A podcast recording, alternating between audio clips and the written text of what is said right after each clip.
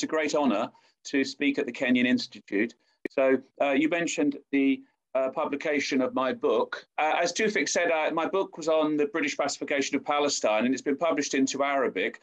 Um, it's interesting, I'm working on Borneo at the moment, and many of the themes today carry through to the Borneo confrontation. Uh, I'm not an expert on uh, Israel Palestine today, but also many of the issues that I raise you can track through into post 48 um, Israel, and Israel's dealing with the Palestinians. So, for instance, the Israeli police, uh, their founding um, piece of legislation is the 1926 Police Ordinance, which the British um, established under the mandate, and I'll talk a little bit about that. Uh, my book would, might be published into Hebrew. There was some discussion from the IDF publishing house about publishing it into Hebrew, but nothing's actually come of that as of yet. Yeah.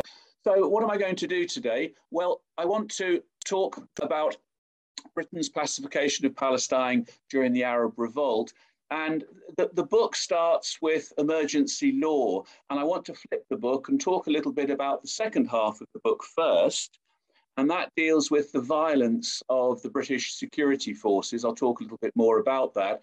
But the argument of the book is that really the colonial emergency legal state, what I call lawfare, is the bedrock or was the bedrock of Britain's pacification of Palestine. I'll talk a lot about the violence of British pacification, and some of it's uh, quite um, quite sensational, and there are some atrocities and quite terrible things go on. But the violence is uh, it's incidental, obviously not for the people involved, but it's incidental of emergency rule that the British use. And this is not just particular to Palestine, it's true across the whole of the British Empire. And I can see it in Borneo in the 1960s as well. Uh, that said, the 1960s, it's a period when Britain's leaving empire, whereas the 1930s is still in the high period of empire, so the behaviour is different. So I'll talk in the second half of the lecture about what I think is key element of pacification, which is lawfare, violence made effective by legislation. I'll talk a little bit about the resistance, which is the variable, um, and also Britain's uh, desire to find loyalist or collaborator forces, which it finds both within the Jewish community and within the Palestinians. I draw some links there with the Vietnamese in the book, and I have a little discussion of Vietnamese resistance in the 60s and how powerful it was. So, really, I'm going to talk about military violence first, and then I'll spend uh, substantial piece of time talking about legislation, and then I'll end the short lecture on issues to do with collaboration and loyalism and collaboration. And just to give some setting, the question of British violence across the empire has been very topical recently, uh, not so much in the context of Palestine, but in the context initially of Kenya. And two key books here by David Anderson and Caroline Elkins have looked at the issues surrounding the use of violence by British troops in the 1950s in Kenya and this then went forward to more recent studies looking at the violence during the emergency. There are conflicts here between what happens in Palestine, uh, actually what happens in Ireland in the 1920s, through Palestine, actually through the Jewish revolt in 1945 to Malaya, Borneo, to Aden, and then to Northern Ireland. And there are now truth and reconciliation uh, movements looking at uh, getting the British to apologise and also in court settlements. If you're interested in the latest word on the subject, Caroline Elkins' new book, Legacy of Violence, gives you a sense of one of the topics here today, looking at the British military violence. This book is, is an excellent survey across the British Empire. Uh, it's a very critical study. So just to start with the violence, in some ways, the sort of easy bit of the lecture, uh, there's a recent BBC News report from, I think, last week, and I am mentioned in it because there's now a, uh, some movement inside of Palestine to look at some of these issues to do with historic ab- abuses associated with the violence of the Arab revolt. And in particular, the British uh, established, or the British launched some quite sensational atrocities. There was one at Al Bassa in the north. The village doesn't exist anymore. It disappeared in 1948. But at Al Bassa in the north, the British um, not only destroyed a village that they held responsible for a nearby mine attack, but they also then put the villagers into a lorry, uh, sort of a bus, and they drove it along a mine that the British had put under the road. And they blew up the bus and blew up the people in it. And they killed anything between 20 and 30 Palestinians. Uh, in Arabic accounts, there are other atrocities of the same sort along the northern border with Lebanon. And there are pictures of the bodies uh, following the blowing of the bus in a British soldier's uh, later memoir, uh, because he was there at the Al Bassa atrocity.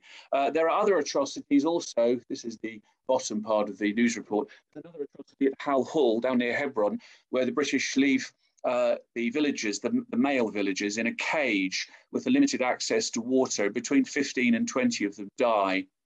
Uh, the British also have quite violent responses to uh, any attacks on British troops. So, in one instance, Manchester Regiment uh, captures some Arab fighters, Palestinians or Arabs. British usually just use the expression Arab.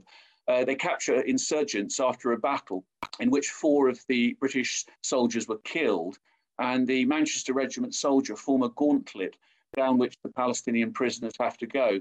And they beat some of them to death, and the other ones are taken and handed to the police. They're hanged. Uh, the bodies are dumped near Palestinian villages.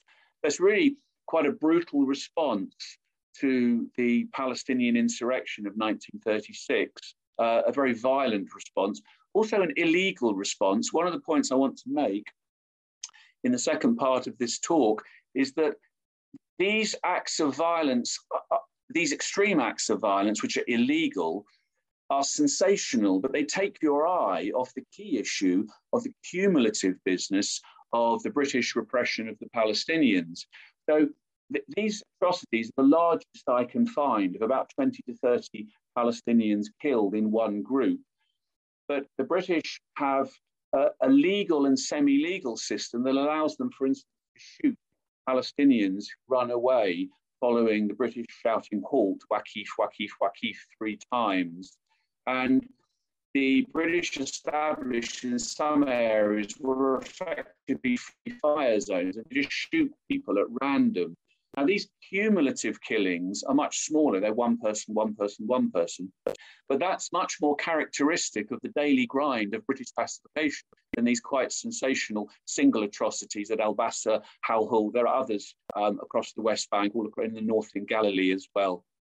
Uh, also, the British atrocity at Halhul was ordered at the battalion level. The atrocity at Bassa, Al Bassa, was, uh, was authorized at brigade level. So the point is the Army High Command uh, is fixed on official violence. These more sensational atrocities are not characteristic of what the Army High Command wants. It doesn't stop them happening. But the, for instance, at Halhul, the company commander who was told to cage the men, and they subsequently died from thirst. He asked for the order in writing because he knew it was wrong, and he was told he wasn't going to get it and that he could leave the army if he didn't want to do this. So the army knew what it was doing was wrong, didn't stop it doing it, but also it meant that the um, these sensational atrocities were organized at the at the battalion or brigade level. They weren't established by the army at the highest level. You'll see in a moment what I mean when I talk about the lawfare state, about the establishment of forms of uh, permanent emergency repression. Here's the military power. Here are Scots Guards marching by the YMCA building in West Jerusalem. Here's the general in charge in the first stage of the Arab revolt, General Dill. Here's another image used on the image that shows British power. Here you have troops marching by the walls of the old city of Jerusalem. Now, before I get into the business of the emergency state, it's worth pointing out that the security forces include elements from across the British armed forces, and they also include forces such as the Arab Legion. So here on the slide, when I talk about the security forces, it's the police, the police lose control, so the army comes in. The army has a very dim view of the police. It doesn't think the police are very good. obviously the soldiers of the British Army, but also CID, which is the Criminal Intelligence Division of the police. You also have the Arab Legion deployed. They have a base in northern Palestine. They deploy over from Jordan. The Royal Air Force is heavily involved, and also the Secret Service, MI5 and MI6. Palestine is the remit of MI5 because it's inside the empire. MI6 is responsible, for instance, in, for intelligence work in Syria. And the British Consul General in Syria, Gilbert MacKereth, is heavily involved in working to destabilize the rebel base in Damascus. So the security forces are a great range against which the Palestinian insurgents will fight. So that's the sort of basis of the military repression atrocities, uh, brutality, people being shot. Uh, probably, I think, seven over 7,000 Palestinians killed over the course of the revolt. I want to turn the more mundane but more important business of colonial legislation, a sort of politics 101, if you like. The point is, the law in Palestine is the law not of the metropolis, but of the satellite areas of the British Empire. It is prerogative power. It is ruled by fiat from above. Now, in Palestine, there's no legislature. The judiciary is neutered in 1936 when the British dismissed the Chief Justice because he objects to the destruction of uh, Old Jaffa in the summer of 1936, in June 1936. They dismiss him. So the executive, run from the colonial office in London, run through the High Commissioner in Jerusalem, is the sole authority in Palestine. Now, this is significant because the two attempts at a legislature in the early 1920s and the mid 1930s come to nothing.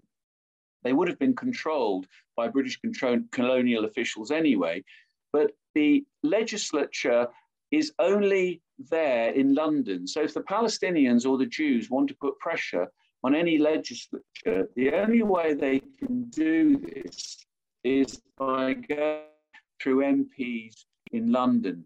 Now, the Palestinians during the revolt established several media centres, quite exciting propaganda um, foci for trying to uh, push the British government. And they set these up in London in from 1936 to 1939. But there's no way of influencing the legislature in Palestine because there isn't one. There's an advisory council and there's an executive council, but they're both controlled by British colonial officials and by the British High Commissioner uh, I mean, Bengal and Cyprus had some limited uh, local legislatures. Palestine never did. So what it meant was that the law in Palestine was through something called orders in council. Now, these orders in council are sometimes used in Britain.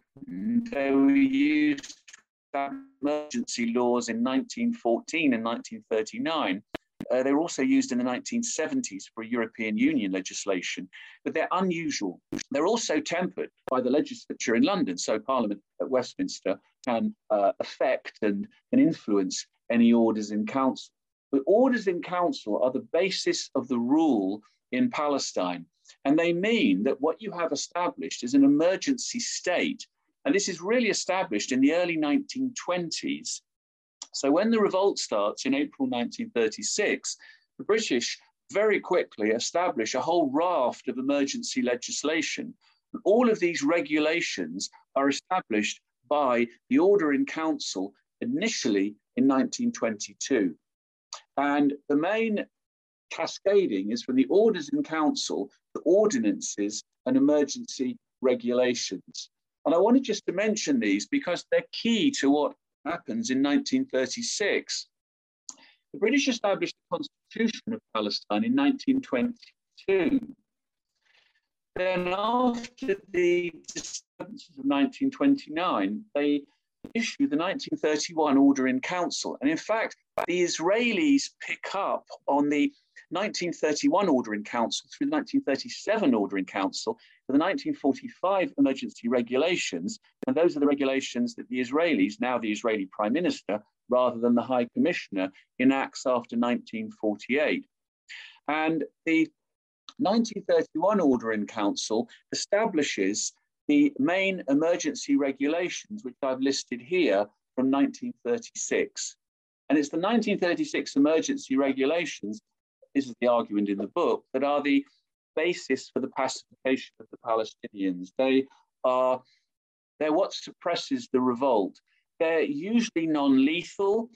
They are aimed more at property than likely. In 1926, the British established the principle, which is an imperial principle, of collective punishment.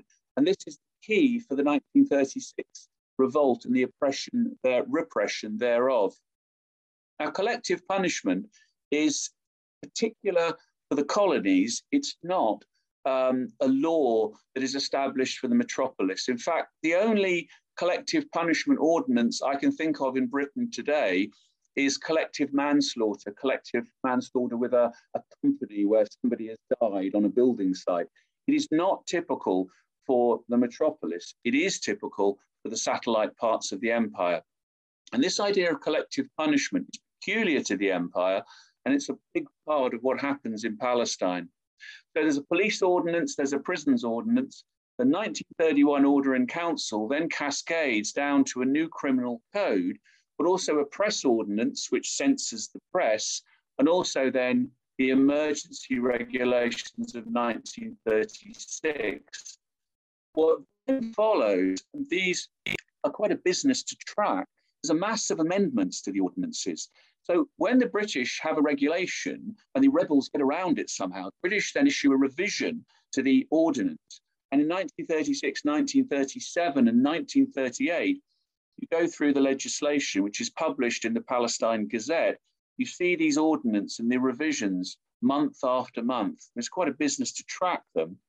But the British close all the loopholes. They copper bottom their legislation. They have ordinances on daggers, knives, and guns, explosives, movements, masses of curfews, all established under the emergency regulations. The point is, these are incredibly versatile, very, very adaptable to uh, respond to the revolt, and they all flow from the, uh, the original legislation. The British hang up to 112 Palestinians, two of whom are Jewish, and they also make legal the shooting of people running. And the expression there is bakif uh, for halt. In fact, on Borneo, they're taught the same expression in Malaya, in Malay, and they could shoot after saying it three times. Uh, the soldiers would shout rhyming phrases in English, like corned beef.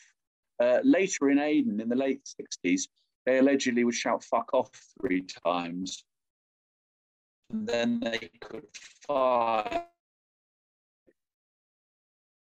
And this is the result of the legislation. Here is collective punishment in the form of demolition. And demolition was a specific ordinance enacted under the emergency legislation. I think it still exists today. And here is the old city of Jaffa. And here is in June 1936, British Army engineers blowing up a passageway in to the old city. And this is what it looks like afterwards. Here's the passage in, and here are the passages either side. The Israelis call it Operation Anchor because it looks like an anchor shaped. British pretend that it's done for health and safety, sanitary reasons, but it's a way of destroying the rebellion in the Kasbah of old Jaffa and also providing ingress for British troops. Now, this collective punishment in Jaffa is the most sensational single event, but pro rata, this is what happens all across Palestine. It's the rubble of villages that the British destroy as collective punishment for a rebel act nearby. And in some of the villages, pro rata, the destruction is much more extensive. Some of the villages are leveled, flattened. The, the, British soldiers in their reports describe them as flattening the village, leveling the village. The people are, usually removed, so they're primarily uh, targeting the property. But the people are then left destitute, there's famine, there's homelessness, as the people are left outside of their village. And this is the British Army, soldiers trumpeting that there's going to be another blast. This is from Old Jaffa. But this image could also fit Jenin because the British destroy large parts of Jenin in 1938 in retaliation for a rebel attack that assassinated uh, Moffat, who was a local colonial official. And the British also searched houses internally, and these were described as punitive searches. And when the search was a punitive search, the British smashed everything inside the house. They'd also steal things, although the officers tried to stop that. But the destruction inside was matched by the destruction of the houses outside.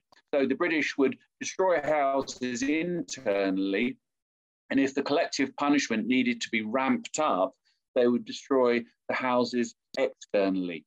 They sometimes got the Palestinians to destroy their own houses brick by brick. They usually used demolition. So they would bring in royal engineers to blow up the houses uh, with explosives provided obviously by the British Army. There are also extensive curfews. Here's one that I got from the American Colony uh, Hotel Archive. And these curfews are extensively used across Palestine. Uh, they sometimes have daytime curfews and nighttime curfews. So what happens is they'll have a curfew 23 hours of the day. Usually the curfew is at nighttime. And in the daytime, there's a strike, so many of the Palestinians are staying at home. But curfew is a way of detaining the Palestinians at no cost for the British during midnight, during the night, nighttime hours. And then, of course, detention. And there's a long section in the book on detention. Uh, detention, I'll show you in a moment, comes in different forms. There's a, obviously a fixed jail at Acca, but there's also the main camp north of Acca at Al Mazra, uh, which is where most of the detainees are kept. There are also detainees kept down at Sarafend at the military base, down near Jaffa, Tel Aviv. They also keep troops down in the Negev, and there are masses of informal detention Palestinians. In the book, I posit the idea that pretty much the whole Muslim male population of Palestine experienced incarceration at some stage. And here you have the detention system. Now, I don't know if it's a gulag. Uh, it has elements of a gulag. Of course, the Soviet gulag was integral to the whole Soviet state in a way that this wasn't for the British. But it's quite interesting. The British don't just put people through the courts, civil or military, they also intern people. Now, internment, which happens in Northern Ireland in the 70s, flows from the emergency legislation. And the internment is indefinite. So you have to renew it, but you can keep a Palestinian in an internment camp for one year, one year, six months. You can extend it to two years. The army also informally detained people on its bases. Usually it was for short periods of weeks, often for work to make the uh, Palestinians build structures for the army. And the army called the uh, Palestinians Uzulbats. It's a corruption from an Arabic word, but they called them Uzul prisons. The soldiers also detained villagers. So the Tegart wall in the north, the fence, was built by corvée, forced labor, provided by the Palestinians nearby. Security forces also, rather like Mussolini, he, they would banish troublemakers from one part of Palestine to another. They then had a problem that these people often mobilized the local Palestinians, so they had to move them back. They also exiled uh, the AHC and they exiled senior leaders abroad to places like the Seychelles. He banished non Arab troublemakers from the country, notably Frances Newton, but also Aubrey Lees, who ended up as a fascist in the Second World War. They also detained villagers in cages that the soldiers built in the village. That's what happened at Halhul. They also made people report to police stations and they put people under house arrest. It's an extensive prison system which touched the lives of all Palestinians. It doesn't kill them, it detains them. Uh, the treatment in these camps varies. Uh, there are some examples of torture, and the British established torture centres in South Jerusalem at the army base, which is now covered by housing. They also have a, a torture center in Acre. So they, uh, they use some of the prison archipelago to inflict illegal punishments and they move prisoners from one place to the next, torture them at different sites.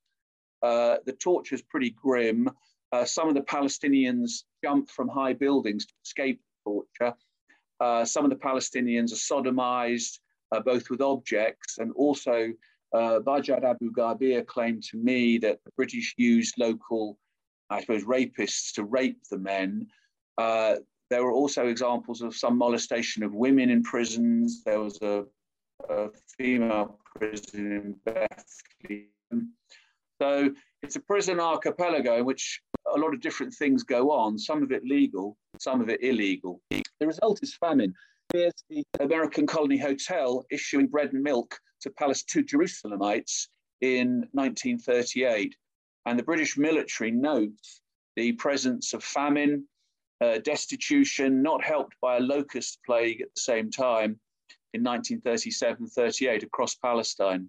So, British are targeting the people, this is the point of the book, as much as they're targeting the rebels.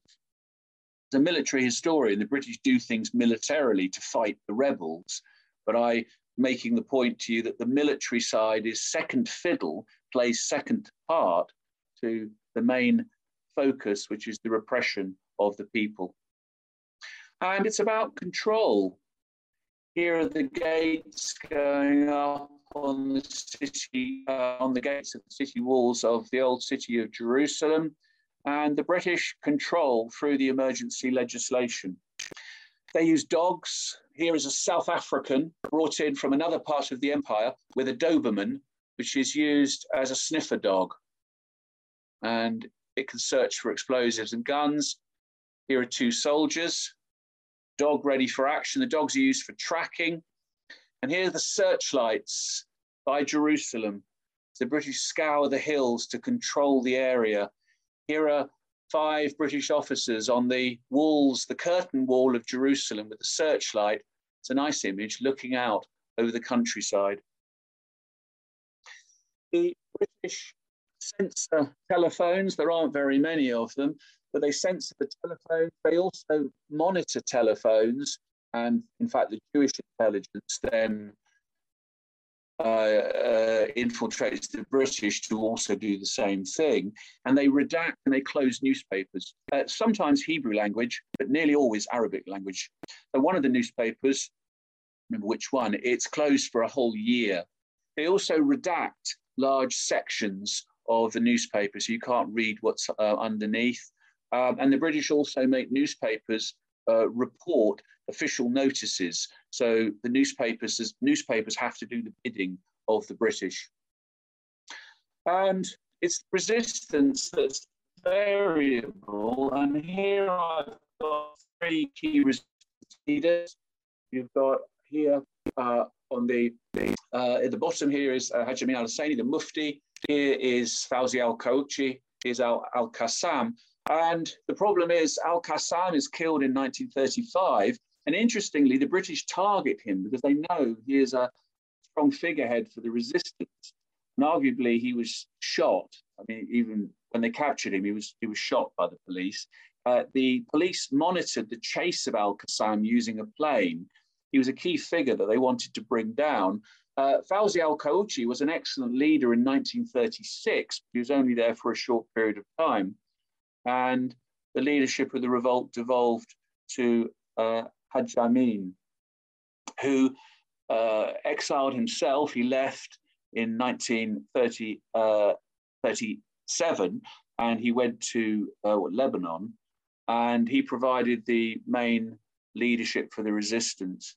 You might want to talk to me more about that because I compare him in the book, The Vietnamese, and I look at Ho Chi Minh and Le Duan and I compare him to the operational leadership of Giap in the field, defeated the French. And in a way, here you have your Ho Chi Minh, and here you have your Giap.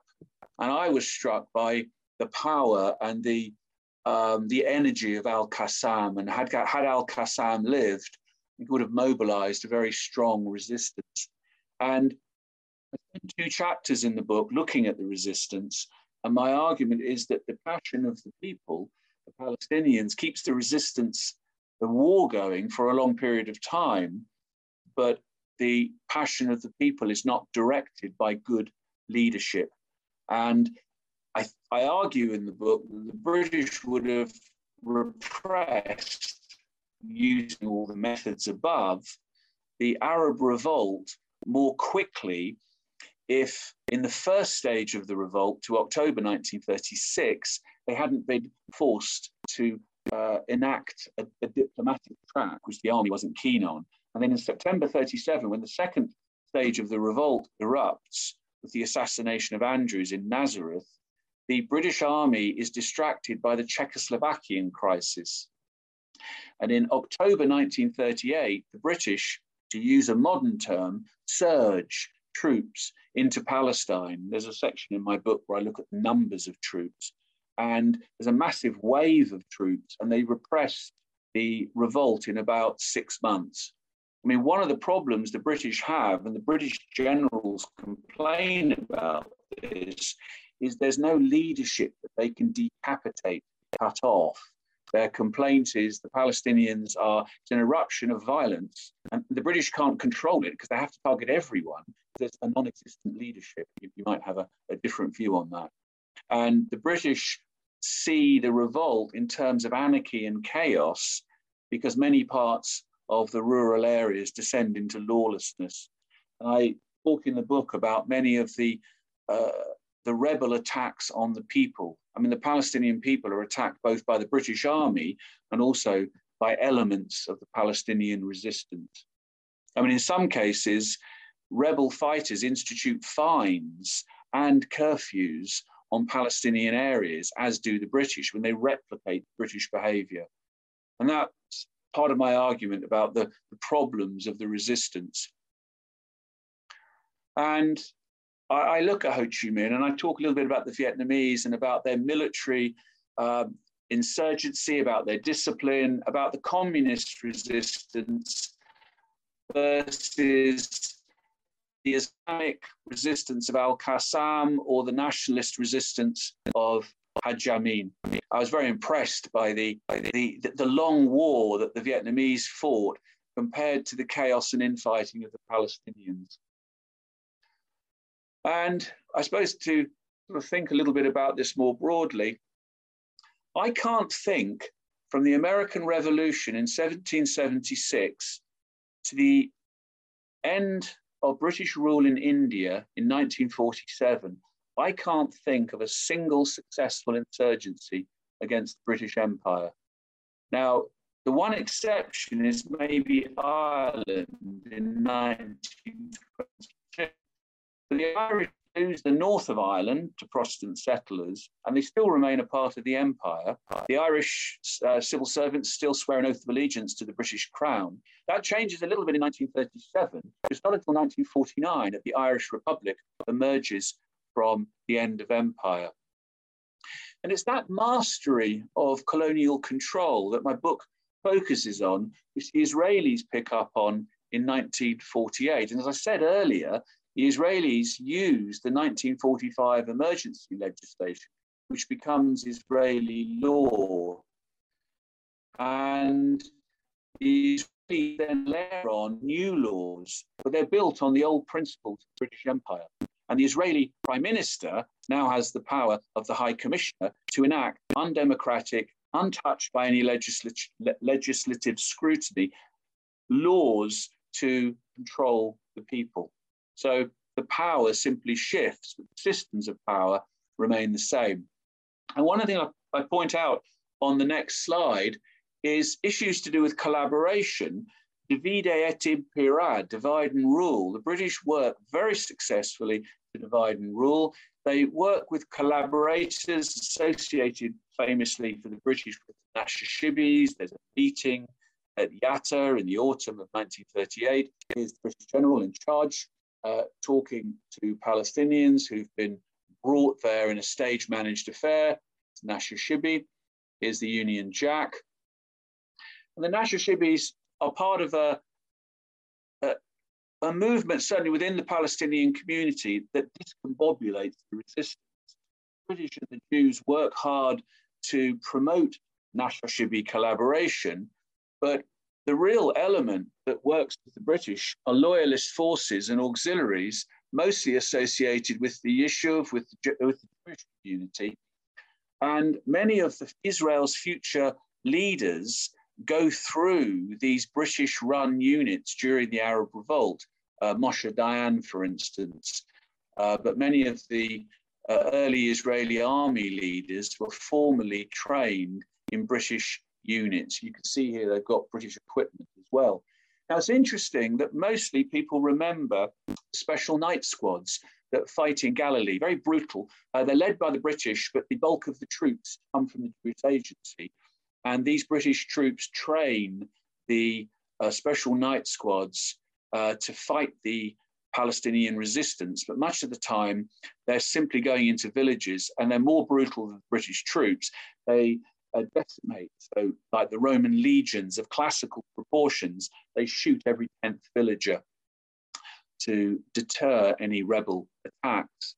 And the Jewish soldiers within the special night squads comment on how powerful the British are, how they see this colonial force where they shoot Palestinians and where they um, show how the colonial system can work to keep the people um, in place. And one of the key leaders is not Wingate. Wingate is eventually um, forced out. A man called Bredin, who's involved in some of these um, shootings. Uh, interestingly, the British Army is not that keen on Wingate's night squads. They see him as an irregular force. The British Army is conservative as an institution. It's regular, not irregular. And the violence of the special night squads is partly a function of the fact that there aren't enough British troops on the ground when the British troops arrive in October 38, the British Army closes down special night squads, although it has a half-life under Bredin into 39. This slide is interesting because to read it out, there are additional police, supernumeraries, Ghaffirs, Notrim, temporary additional special constable, private police, auxiliary port, temporary additional police, Jewish supernumerary, frontier protection, are auxiliary special police, railway protection, night watch, special police. So some of these are synonymous, but it gives you a sense of how the British are working to bring in loyalist forces in all sorts of different forms, some of which are paid by the Jewish agency, some of which are paid by the British. But the British established camps for these Jewish supernumerary police, and the A to B category police officers get regular army training from the uh, British troops in Palestine at the time. So this is a great force multiplier. It doesn't win the war for the British, but it's another element to the matrix of repression against the Palestinians. There's also in a book on intelligence and the use of intelligence, much of which comes from the uh, Yishuv from Jews in Palestine who work closely with the British Army, and they also translate uh, documents for the British Army and they provide interrogators. Although the British bring in uh, colonial officials from the Sudan who can speak Arabic as well. If you look at Wingate's copied papers in the British Library in London on Palestine, they, they've been translated into English, but I think they're from Ezra Danin, who spoke Arabic. Uh, he translated them for the British, and Ezra Danin was very close to the British Army. Uh, that is it